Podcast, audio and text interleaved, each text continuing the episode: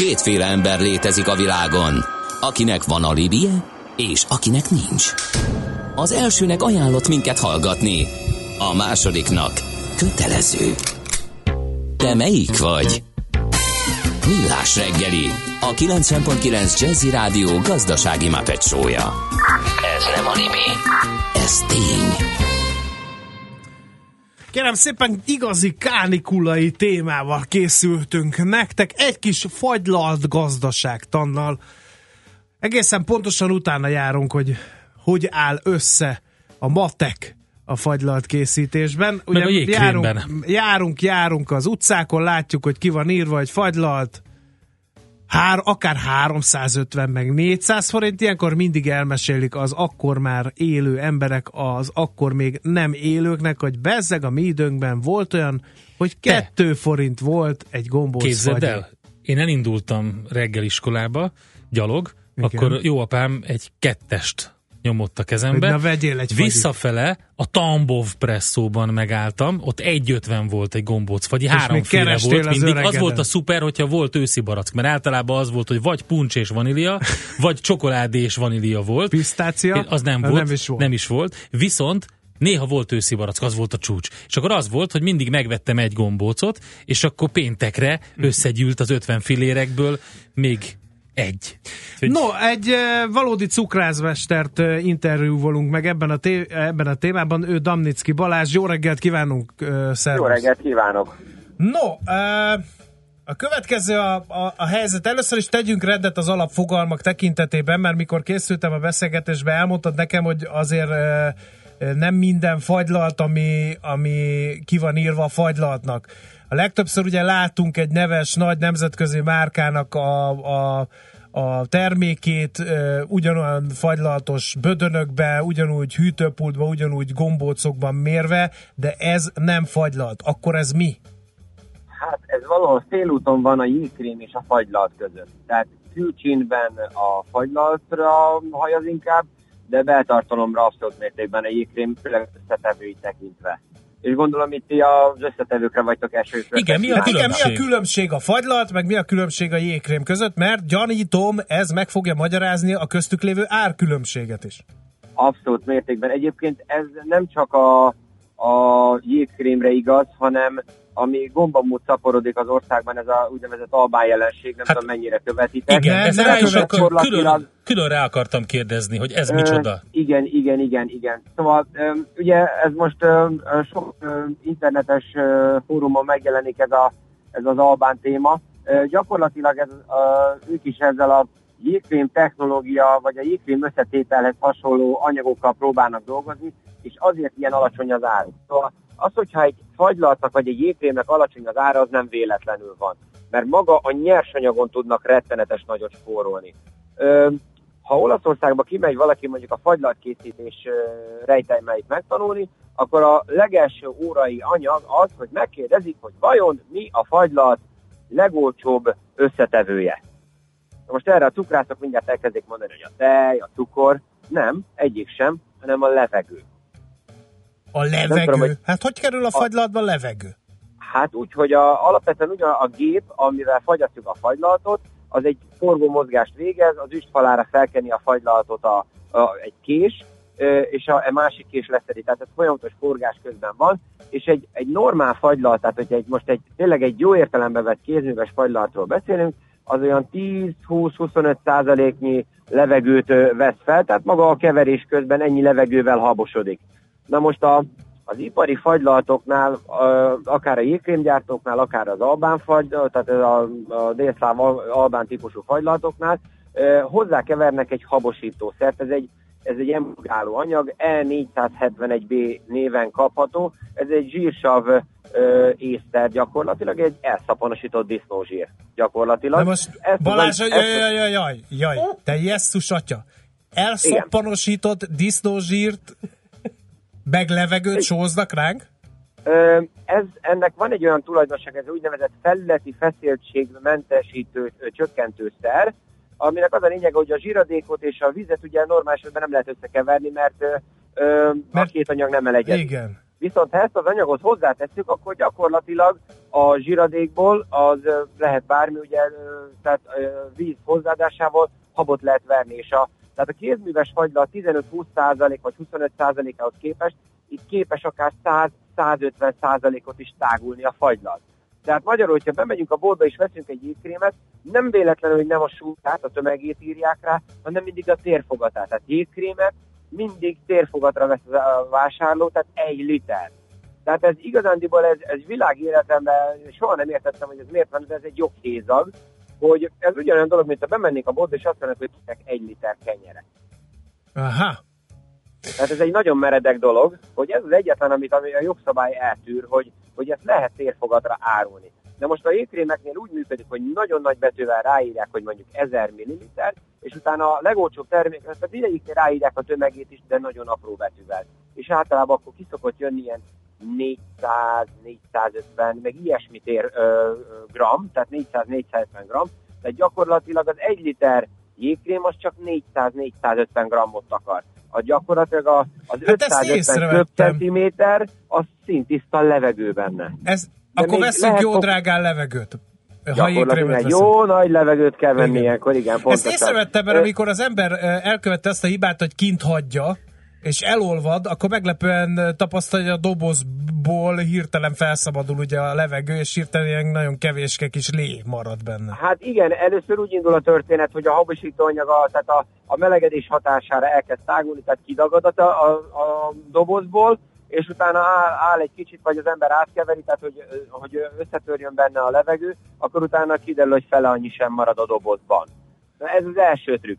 Ez a legnagyobb trükk egyébként, tehát a levegő gyakorlatilag a legolcsóbban beszerezhető hozzá, tehát, Igen. tehát a hozzávaló, ugye, és hát szabadon hozzá. Igen, Balázs, De- azt hittem, hogy a hentes alapanyagokat exportáló, importáló haverommal elértük a mélypontot, aki egyszer felhívott telefonon és újságolt, hogy Hála Istennek a németek feltaláltak egy olyan, olyan szert, ami, ami minden eddiginél több vizet tud megkötni, és ez a Annak- keverve óriási biznisz. hívják. De ott a víznek azért ára van, a levegőnek meg még nincs, úgyhogy ez jobb Hát biznisznek igen, hát de még ott a hús esetében is azért a víz azért még mindig olcsóbb alkotó, mint bármilyen szója vagy egyéb anyagot hozzákutyolni. Igen.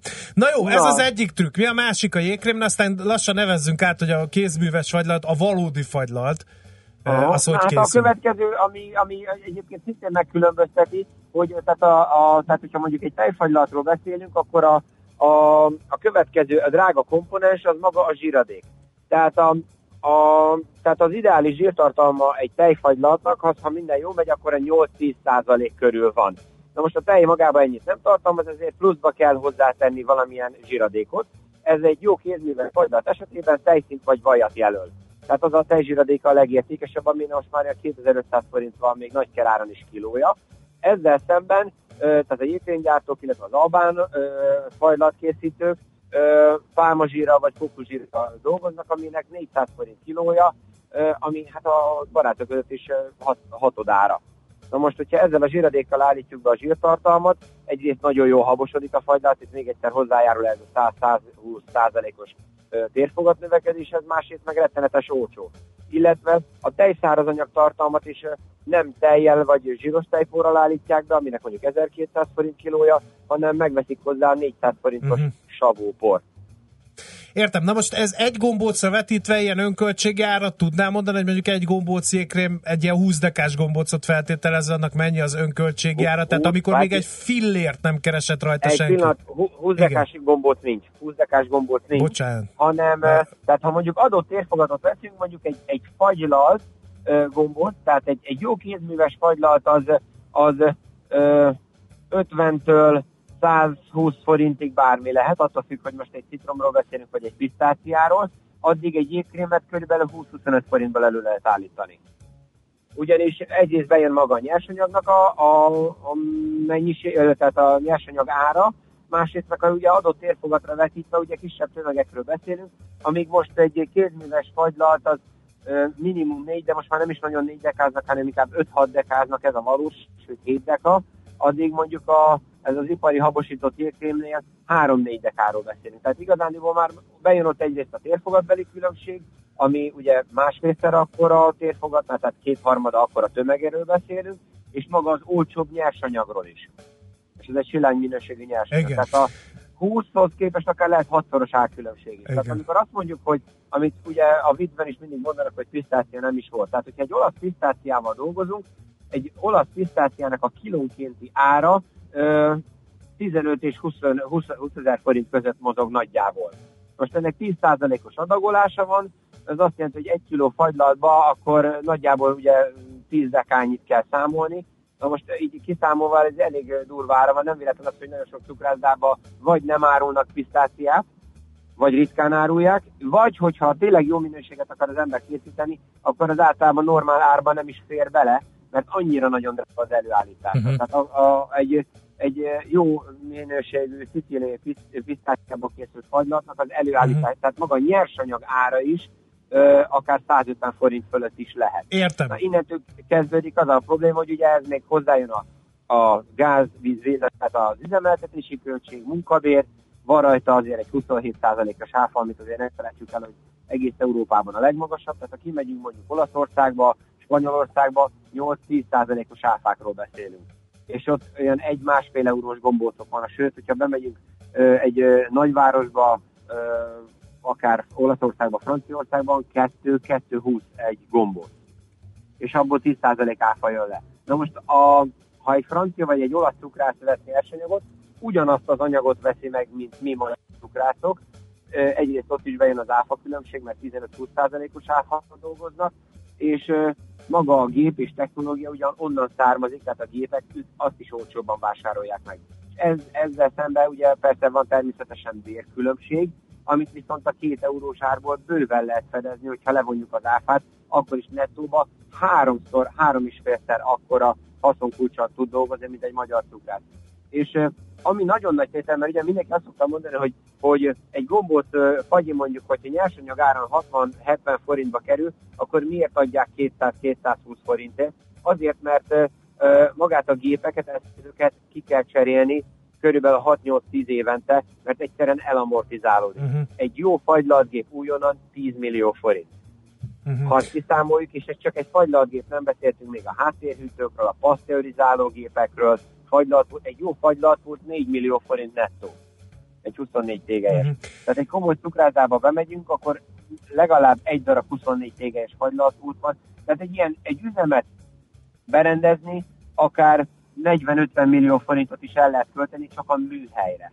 Uh-huh. Tehát ennek, a, ennek az üzemeltetése gyakorlatilag 10 év alatt meg kell, hogy forduljon a gépészet, mert 10 év alatt gyakorlatilag nullára le lehet igen. De most, abszolút mértékben.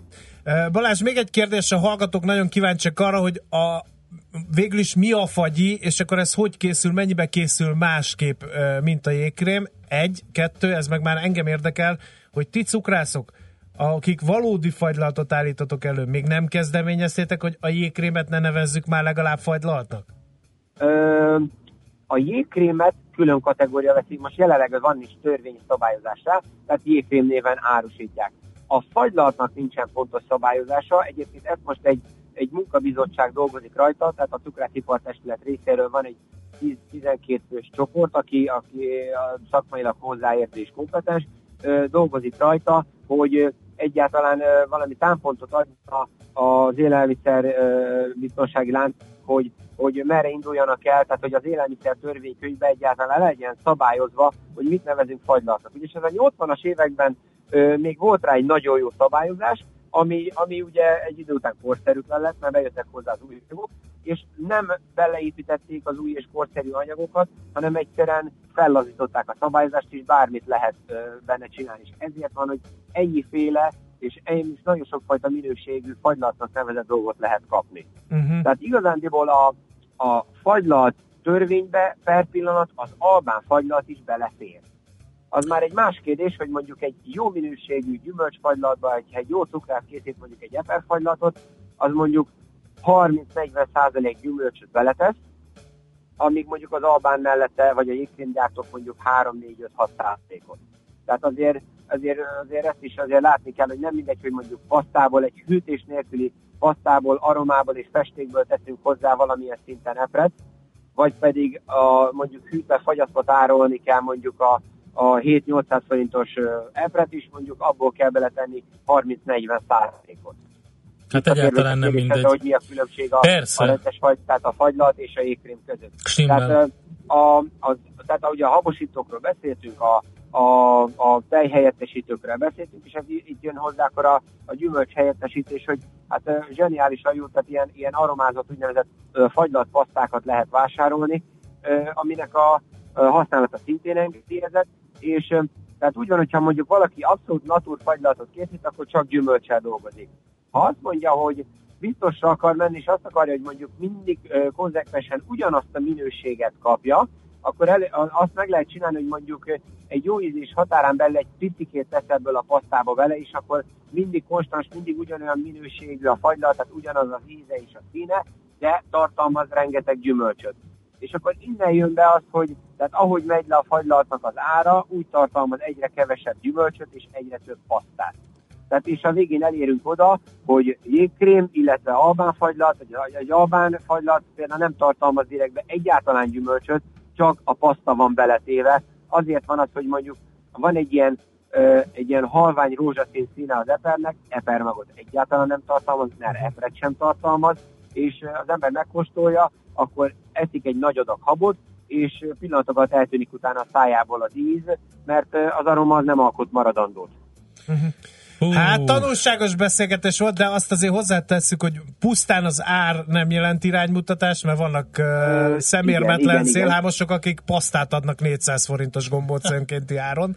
Uh, úgyhogy, úgyhogy Ez olyan, mint a borászatban, mindig, mindig a pincét kell keresni, azt ugyanúgy igen. a cukrászatban is így van, valószínűleg a fagylaltoknál is így van, tehát visszatérni ahhoz a minőséghez, amit ismerünk. Ezt, igen, ezt én, sikerült én azt leszűrnöm. mondani mindig tapasztalatból, hogy, hogy hogy egyrészt kérdezni kell, hogy hol van jó fagyi, és tehát, tehát akár Balatonparton vagy nagyvárosba járba, tehát ahol gyanúsan nagyon nagy gombócot adnak, ahhoz képest gyanúsan olcsón és gyanúsan fakó a színe, tessék óvakodni tőle és nem megvenni, mert, mert, mert silány minőségű lesz, és nem azt kell nézni egy fagylalt esetében, hogy mekkora gombóc, mert ugye az becsapnak vele, mert levegővel van tele. Ne három gombócot vegyünk silány minőségben, hanem vegyünk kettőt, de jót. Ámen. Ez jó, jó végszó. Köszönjük szépen Balázs. Jó munkát. Én köszönöm. Drukkolok nektek. Hajrá, Köszönjük. szia! Ja. Damnicki Balázs szukrásmester fejtette meg, hogy, hogy levegőt teszünk 250 forintért. Levegőt, meg meg szappanosított, szappanosított disznózsírt. Jó étvágyat kívánunk! Most jönnek Czólaradi hírei, mert mi ugyan meg nem tudunk szólalni ezután a beszélgetés hát majd után. még kis fagyizós zenés utána.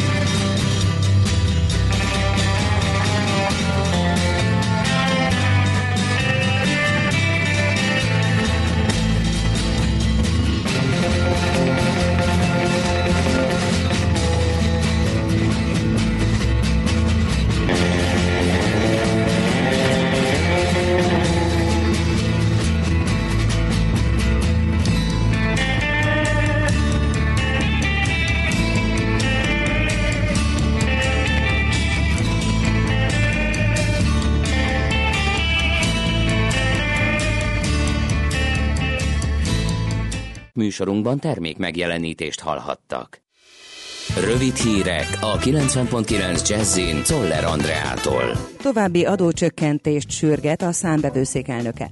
Domokos László a magyar időknek azt mondta, elsősorban a béreket terhelő adók szintjét kellene tovább mérsékelni, miután Magyarországon ez több mint 48 százalék, és ennél a környékbeli államok elvonása és az unió átlaga is alacsonyabb. Véleménye szerint közelíteni kell a 40 százalékos mértékhez. Az általános forgalmi adó esetleges nagyobb arányú csökkentését azonban veszélyesnek tartja, ugyanis akár néhány százalékos csökkentés is 100 milliárdos költségvetési kiesést jelenthet, olvasható alapban. Próbaidős munkaszerződést kapott az Emberi Erőforrások miniszterétől több kórházigazgató. Augusztus első napjaiban érkezett meg az új munkaszerződés azokhoz az igazgatókhoz, akiknek július végén lejárt a megbizatásuk. Állítólag többen meglepődtek a Balogh Zoltán által aláírt szerződésen, mert az évek óta hivatalban lévő főigazgatók augusztustól csak három hónapos próbaidővel folytathatják vezetői munkájukat. A kormány az idén több mint 2 milliárd forinttal támogatja a vidéki közlekedést. A Nemzeti Fejlesztési Minisztérium döntése szerint 22 megyei jogú város és további 52 egyéb település helyi közösségi közlekedési támogatásban részesül. A kincstár a támogatás 25%-át szeptember 8-áig, a fennmaradó részt havonta három egyenlő részletben folyosítja az érintett önkormányzatoknak. Drágult a gázolaj, a MOL mától két forinttal emelte a dízel üzemanyagárát, a benziné most nem változott. Az emeléssel a gázolaj átlagára 343 forintra emelkedett, legutóbb szerdán változtak az árak. Korlátozzák a forgalmat a budai alsó rakparton egy szombat esti futóverseny miatt. Lezárják a forgalom elől az első kerületi Apród utcát és az Éből Miklós teret, továbbá a budai alsó rakpart Pázmány Péter rakparti Goldman György téri, Halász utcai, Üstökös utcai és Mozaik utcai lehajtóját, valamint a rakpartot a Mozaik utca és a Jégtörő utca között. A közösségi közlekedés egyes járatainak menetrendje is változik. A Margit híd Budai hídfő és a Rudas gyógyfürdő között a 17-es és az 56 A villamos vonalára terelve a Margit körút Szélkálmán tér Krisztina körút útvonalon közlekedik, a 16-os busz nem jár, a várat a Szélkálmán a szokásosnál sűrűbben induló 16 A busszal lehet majd elérni. Tovább fokozódik a hőség, sok napsütés várható, csak északnyugaton fordulhat elő késő délután egy-egy zápor, a szél helyenként megélénkül 37-41 fokot mérhetünk. A hírszerkesztőt Szoller Andrát hallották, friss hírek pedig legközelebb fél óra múlva. Budapest legfrissebb közlekedési hírei, itt a 90.9 jazz a közlekedési hírek támogatója, a Renault Kadjar és Captur forgalmazója, az Autotriplex Kft. Budapesti márka kereskedései. Budapesten balesetnél helyszínelnek a Fogarasi úton a Vezér utcánál, és a Szerencs utcában a Pázmány Péter utcánál. Nehéz az előrejutás a Rákóczi úton befelé, és az M3-as autópálya bevezető szakaszán a Szerencs utca közelében. A 12. kerületben a Mátyás király úton a Költő utcánál vízcsőtörés miatt kell forgalomkorlátozásra számítani. A Kerepesi úton tart az útfelújítás, az Albert Irsai út és az Örsvezérterek között irányonként csak egy csáv járható. Egyirányosították a Budafoki utat a Bertalan Lajos utcától a Lágymányosi utcáig távhővezeték építés miatt. A 133E autóbusz Újpalota felé módosított útvonalon a Bartók Béla úton át közlekedik. A Krisztina körúton lezártak egy sávot a Vérmező úttól a Csaba utcáig, valamint a Vérmező út elején útszűkületen kell áthajtani közműépítés miatt. Kardos Zoltán, BKK Info. A hírek után már is folytatódik a millás reggeli, itt a 90.9 jazz Következő műsorunkban termék megjelenítést hallhatnak.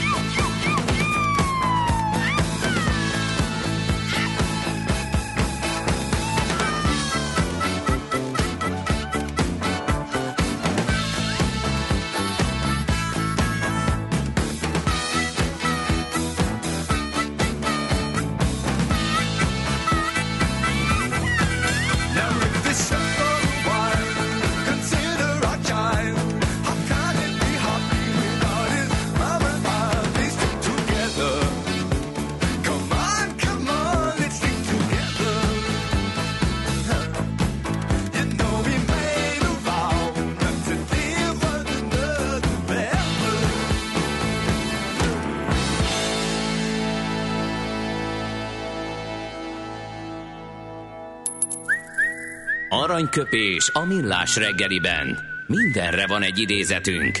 Ez megspórolja az eredeti gondolatokat. De nem mind arany, ami fényli. Lehet kedvező körülmények közt gyémánt is. 1961. augusztus 4-én született Barack Obama, aki akkor még nem sejtette, nem azt, hogy béka emberekkel fog találkozni, hanem azt, hogy az Egyesült Államoknak ő lesz az első színesbőrű elnöke. A sorban a 44. Tőle választottunk aranyköpést, amely így hangzik. Azt gondoltam, újra kezdhetném. De most már tudom, az ember sosem tud teljesen újra kezdeni, valójában nem. Azt gondolja, mindent a kezében tart, igazándiból azonban fogjul ejtve, mint légy a pókhálóban. Lehet, hogy ezért tetszik a munkám. Egész nap csak számokkal van tennivalom, és a végén mindig van egy eredmény. Mindennek van egy logikája, rendje. A számokra ráhagyhatja magát az ember. Ugye itt az elején a műsornak, amikor beszéltünk róla, akkor említetted, hogy ugye valamelyik tán Wikipédián, vagy valahol jogtudósnak volt nevezve, de jogász, ugye, és hogyha utána néztem egy picit a Columbia Egyetemen és a Harvardon végzett, és mielőtt a szenátusba választották, polgárjogi ügyvédként dolgozott, és tanított a Chicagói Egyetem jogi karán. Tehát talán ez a jogtudósnak a magyarázata, hogy valahol ezt írták róla, de attól függetlenül nem tartom szerencsésnek ezt a kifejezést. Ami viszont sokkal érdekesebb, és talán kevesebben tudják, hogy először is ő ifjabb, Barack Obama, mert csak Barack Obama-ként emlegetjük, de hogy tudod, hogy mi a középső neve? Még soha nem találkoztam. Hussein. Ja. Úgy érdekes sokkal, nem? Hogy az a neve neki, hogy Barack Hussein Obama. Úgyhogy, na, minden esetre ő tőle idéztünk, mert hogy ezen a napon született 61-ben. Aranyköpés hangzott el a millás reggeliben. Ne feledd, tanulni ezüst, megjegyezni arany. No, hát a fagylaltos téma is azért elérte az inger küszöböket. Többen írjátok, hogy az albán pék, az albán fagyi, az általában pénzmosoda. Mi ezt nem tudjuk lecsekkolni, csak beolvastuk az üzenetet. Aztán hiánypótló infok, jó téma, következtetés Magyarországon így szeretek, mint sok mindenben, ebben is rossz a szabályozás. Aztán a házitról is felérdett, gondolom és egy nem csak, van. Gondolom nem csak Magyarországon, Igen. azért körülnéznék Horvátországban is többek között. Igen. Otthon lehet-e jó fagyit készíteni? Kérdezi Hajjaj. a házitról. Hajjaj. Bizony írnak is egy receptet. Figyelj, én banánból mondja, készítem. Pasztával van tele még a kézműves fagyi is, otthon az igazi. Van hát egy ilyen szörbetgép, 10 ezer forintért, fagyasztott gyümölcs bele, 35%-os tejszíjab és porcukor ízlés szerint kész a fagy Kérlek szépen, föl lehet szeletelni a banánt ilyen kis karikákra, és ezt utána kiválóan tudod tárolni a mélyhűtőbe akár, hogyha nem akarsz ezzel vacakolni előveszed, és amikor picit felengedett, nem kell sokat várni, akkor hozzáadhatsz bármilyen gyümölcsöt, hozzáadhatsz egy kis kevés tejet, tejszint, vagy tejszínhabot, vagy valami ilyesmit, csokoládét, ilyesmit, és leturmixolod egy uh-huh. ilyen kézi turmix géppel. Zseniális fagyi lesz belőle. Aztán megtudtuk, hogy Frankfurtban a Kaiserstrasszén 1,20 egy gombóc olasz fagyi euróban számolva, és van pisztácia is, úgyhogy a házitról utazzon ki, vegyen egy fapados jegyet, repüljön ki Frankfurtba, és a Kaiserstrasszén vegyen 1,20 ér egy pisztáciát. Jó szórakozást kívánunk. Azt mondja, hogy azt mondja, hogy Brexit, tehát megmagyarázta Sanyó, mert hogy az interjúban ötször mondott G-vel Brexitet, ami nem nagy ügy, de attól tartok új követői lesznek, és ezért figyelmeztetek. Grexit? Brexit. Ja, Brexit, mert hogy Grexitről is volt szó. Igen. Ja, Aztán értem, Brexit. Aha. Andi emlékszik, hogy 50 fillér is volt egy gombóc fagyi, a Vik nehezményezi, hogy nem két forint volt, hanem bélás volt egy gombócfagyi. Bélás, persze. Én De nekem egy 50 volt, nem Bélás, most mondtam. Igen. A, a Tambov Presszó. Azt mondja, 5-10 évvel ezelőtt egy tévéadásban, amikor a többedik év fagyi a díja kapcsán nyilatkozott egy cukrász, azt mondta, hogy egy átlag gombócnak ki kell jönnie 20, még egy különlegesebbnek 25-ból vagy a cukrászdák tovább higítják, hogy kijön az ára, és, és megint paff az ízvilág. A héten jártam a szlovák úton, a zebrán átívelő sorban sor állt a korábbi problémák ellenére, írja Redus, és egyébként fagylaltozót kell nyitni szerint a gazdasági összefüggéseken kívül is, mert egyre melegebbek az évek, és hosszabb lesz a szezon. A síkölcsönzők is lassan mondjuk fagyi jégkrém irányba mozdulhatnának el szerinte. Aztán néhányan azért a postásokkal éreznek együtt, este ötkor ér hozzánk a postás, aki reggel hétkor kezd, utánunk van még három utcája vissza, sörrel Fú. szoktam ápolni a lelkét, írja Tomika, igazi úriember. Köszönjük a, a postás, postás nevében is. Szereti. Igen. De mostanában már nem csenget kétszer. Azt mondja, igen, ezek, ezek jöttek a legújabb Helyes. SMS-ekből. Talloztunk, és most ugye egy elképzelhetetlen témát emelünk be ide, Futó spártaiak? De hát a spártaiak sosem futottak el. De nem el, az ellenfelé. Orra se. Sem erre? Nem, nem. ők semmi, ők csak ők oda gyalogoltak szépen. Vészjóslóan közeledtek Endre. Helyes. Mi az a Spartan Race? Ezt fogjuk megkérdezni Mayer Viktortól. Hogy működik ez? Ő a Spartan Race Hungary egyik szervezője. Leo kicsit... Jékrém rulez. Tessék. A nap ne mondj, ne, ne mondj ilyeneket, mert ilyen van még szerintem. szerintem Vagy nincs. már megint van. Ne, én nem láttam. Bocsánat, azért, mert nem beolvasni. Ha van, akkor most szájon vágom magam élőadásba, figyelem. Tessék.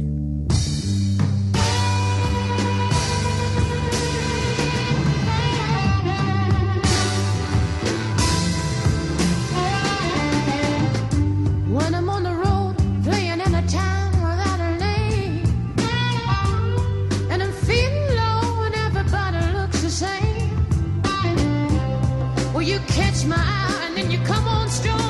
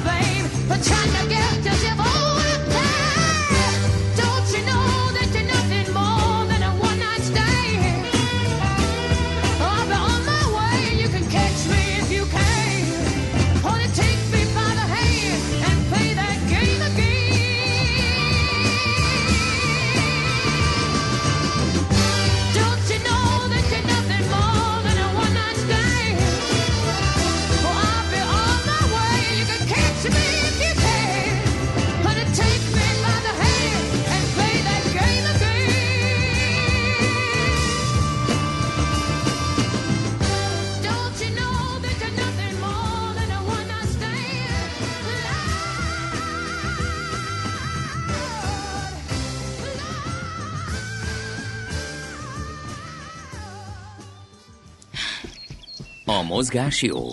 A mozgás egészséges. A mozgás motivál, serkenti a gondolkodást és fiatalít.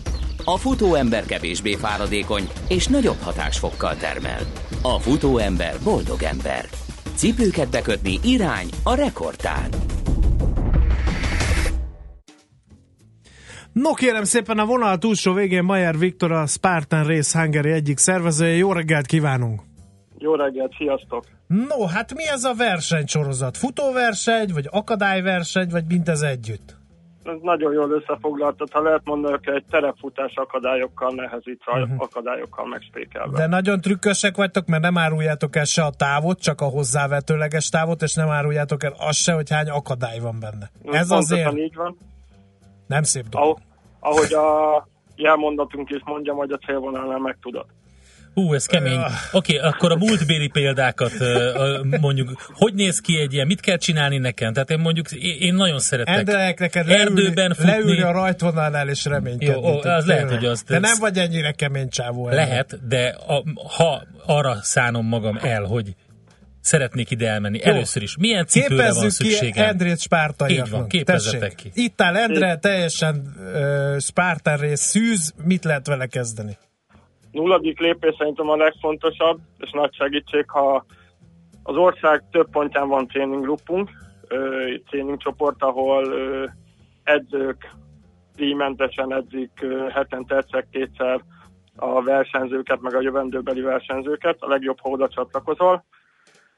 Amellett meg mindenféleképpen kezdj el terepen futni, ez az alapja az egésznek, enélkül nem igazán lehet élvezni ezt a versenysorozatot illetve saját súlyos edzések, illetve akadály specifikus edzések, ami nagy szerencsé, hogy most már egyre több terem, szabadtéri park, illetve a tréningrupjainknál is már fel vannak szerelve egyre jobban az akadályokhoz nagyon hasonló, vagy az akadályokkal megegyező ö, tréning edzőparkokkal. Ez azt jelenti, hogy ez a versengés speciális felkészültséget igényel? Alapvetően azt gondolom, hogy minden verseny speciális felkészültséget igényel, mindegy, hogy ez úszás, futás, terepfutás, vagy akár a Spartan rész. Legjobban akkor lehet eredményt elérni, ha megvan egy, egy alapálló képességünk, és utána arra építjük föl a versenynek megfelelő specifikumokat. Uh-huh. Speckó felszerelés kell ehhez? Hosszabb távokon nem árt, ha, ha egy futótáska, egy ivótáska van a versenyzőnél, azért 15-20 km fölött már, már arra szükség van különböző energiapótlásokra, víz, izó vagy, vagy energiaszeletek. Azon felül, mint a futásokhoz, mint a telefutásokhoz, egy jó telefutócipő és egy kényelmes öltözet, amiben az ember szeret futni. Oké, okay, Endre kigyúrta magát, nem, nem, megvan nem, a még felsz... pillanat, még nem, nem, még nincs, ki magad? megvan a, nekem megvan a kedvenc felszerelésem, de hogyha mondjuk abba kúszni kell salakon, akkor azt nem fogom nekem, nem, nem fog tetszeni neki. Tehát akkor lehet, hogy valami más kell oda fölhúzni, nem? Hát akkor ahhoz hasonló, ténylegesen mindenki másba fut. Valaki azt az öltözetet szereti, amit ténylegesen a, a testéhez simul, hogy sehova ne akadhasson be. Valaki ettől óckodik, és inkább lazább pólóba, ö, lazább nadrágba fut. Tehát ez, ez tényleg egyénfüggő, hogy ki miben érzi jól magát, ki miben tud komfortosan csak a futásra és ö, csak az akadályokra koncentrálni. Uh-huh. Oké. Okay. Oké, okay, akkor eljutottunk a versenyig. Uh, milyen, milyen távok vannak, hogy lehet a teljesen zöld fülűeknek megizlelni ezt az egészet? A legrövidebb távunk egy sprint táv, ami nagyjából ilyen minimum 5 km, általában 7-8 km szokott lenni ö, hozban. A szintkülönbség 3, 4, 6, 700 méter szintemelkedése, és egy olyan 20 akadályt kell elképzelni minimum. Bo- bocsánat, ezt jól hallottam, hogy azt mondtad az 5 kilométerre, hogy sprint táv. És, az igen, és igen. hogy az úgy 5 kilométer, hogy 7. Figyelj, Hát ti, igen, ti, hát szivat, mi- minimum ti szivatjátok itt ezeket a versenyzőket rendesen, valami nekem ezt súgja. Én nem, nem gondolom, hogy ez hivatás volna, ez egy, az egy jó kihívás. Igen, uh-huh. jó, viccelünk persze. A- Na milyen- de milyen- hogy milyen- kell elképzelni a- mondjuk ezt a távot? Edre elrajtol, tessék, rajtvonal, tessék Edre, már elkezd futni, innentől mi történik? Innentől az történik, hogy vagy neki fut azonnal egy ö, magasabb domboldalnak, vagy, vagy, vagy nem. Ez, ez tényleg pálya és ö, ország és város függő. És utána szépen halad, és sorba találkozik különböző akadályokkal, ö, ügyességi, nehézségi akadályokkal, amin át kell menni, túl kell lenni, és futni tovább. Mondj néhányat például azok közül, akit, amelyeket a legtöbben szoktak átkozni a versenyzőitek. Átkozni? Igen. Ez, ez nagyon-nagyon ö, emberfüggő. Vannak, akik nem szeretik az úgynevezett balansz, vagy, vagy ö, cölöpös akadályokat, ahol, ahol ténylegesen ügyességi feladat, nem szabad leesni a ö, cölöpről, Mhm. azon kell végigmenni. Van, aki a falakat nem szereti, de nagyon-nagyon sokan nem szeretik, nem szeretjük a dárda feladatot, ami alapvetően teljesen egyszerű, mert egy dárdát kell egy szalmabálába betalálni, de mégis nagyon nehéz. Hálókon kell átmenni, magas hálókon, magas falakon, zsákot kell csipelni, Jól hangzik. nagyon, nagyon sok répi a feladat, ami, Jól hangzik. Igen. Ki találja ki ezeket? Ti? mi, mi találjuk ki, igen, a régió, a mi régiónkban Lengyelország, Szlovákia, Csehország és mi tartozunk, Aha. és így közösen dolgozunk az adott Igen. országokban, hogy a legjobb pályát ö, alakítsuk ki, de egyértelmű mindig a, az adott ország szervezői teszik le az alapot, mert, mert mi ismerjük a saját területünket. olyanok, mint én, akik nem ö, voltak még ilyen versenyen, viszont mit tudom én, futnak, ö, sportolnak azért, és azt mondják, na jó pofa, Mula, Murinak tűnik, megpróbálom. Milyen első benyomás volt a verseny után? Várjál, Miket egy mondtak fontos vissza? dolgot nem mondott el Viktor. Mi? Mi van, ha valaki nem tudja? Azt mondja, a franc fog dárdát vetni. Vagy én nem bírok itt átmászni. Akkor mi történt? Vannak, vannak olyan akadályok, amik kötelező jellegűek, mondjuk ilyenek a vízes akadályaink, a tava, tavon átúszás, amit nem lehet kiváltani általában. És vannak olyan akadályok, amit vagy ki lehet váltani, vagy ha nem sikerül, akár a Derdenen például nem sikerül betalálnod, akkor 30 burpee úgynevezett négy ütemű fekvőtámasz kell kvázi büntetésként minden elrontott akadály után elvégezni. Csak mondom, hogy Endrit 30-at? elvesztettük. Igen. Minden akadály Ne után. Egy, mondjuk ezen a sprint... Minden elrontott Minden akadály elront. után, tehát nem, nem. Ja, értem, Vannak értem. olyan emberek, akik úgy mennek végig, hogy minden akadály után nyomnak burpit, hallottam már ilyenről is. Viktor, uh, nem, nehezen találunk szavat, e- szavakat erre a tevékenységre. Hány akadály van egy ilyen általad sprintnek, általam középtávnak titulált 6-7-8 kilométeren? Hát olyan 20 minimum. Tehát, hogyha benne Endre mindegyikről leesik, nem bírja, kikerüli, az 20x34 ütemű fekvőtámasz emellett. Nem, Plusz a, nem tudja mindegyiket kikerülni, kiadni, mert ebben mondjuk van az, hogy halmabálán kell, vagy gumikeréken kell átfutni.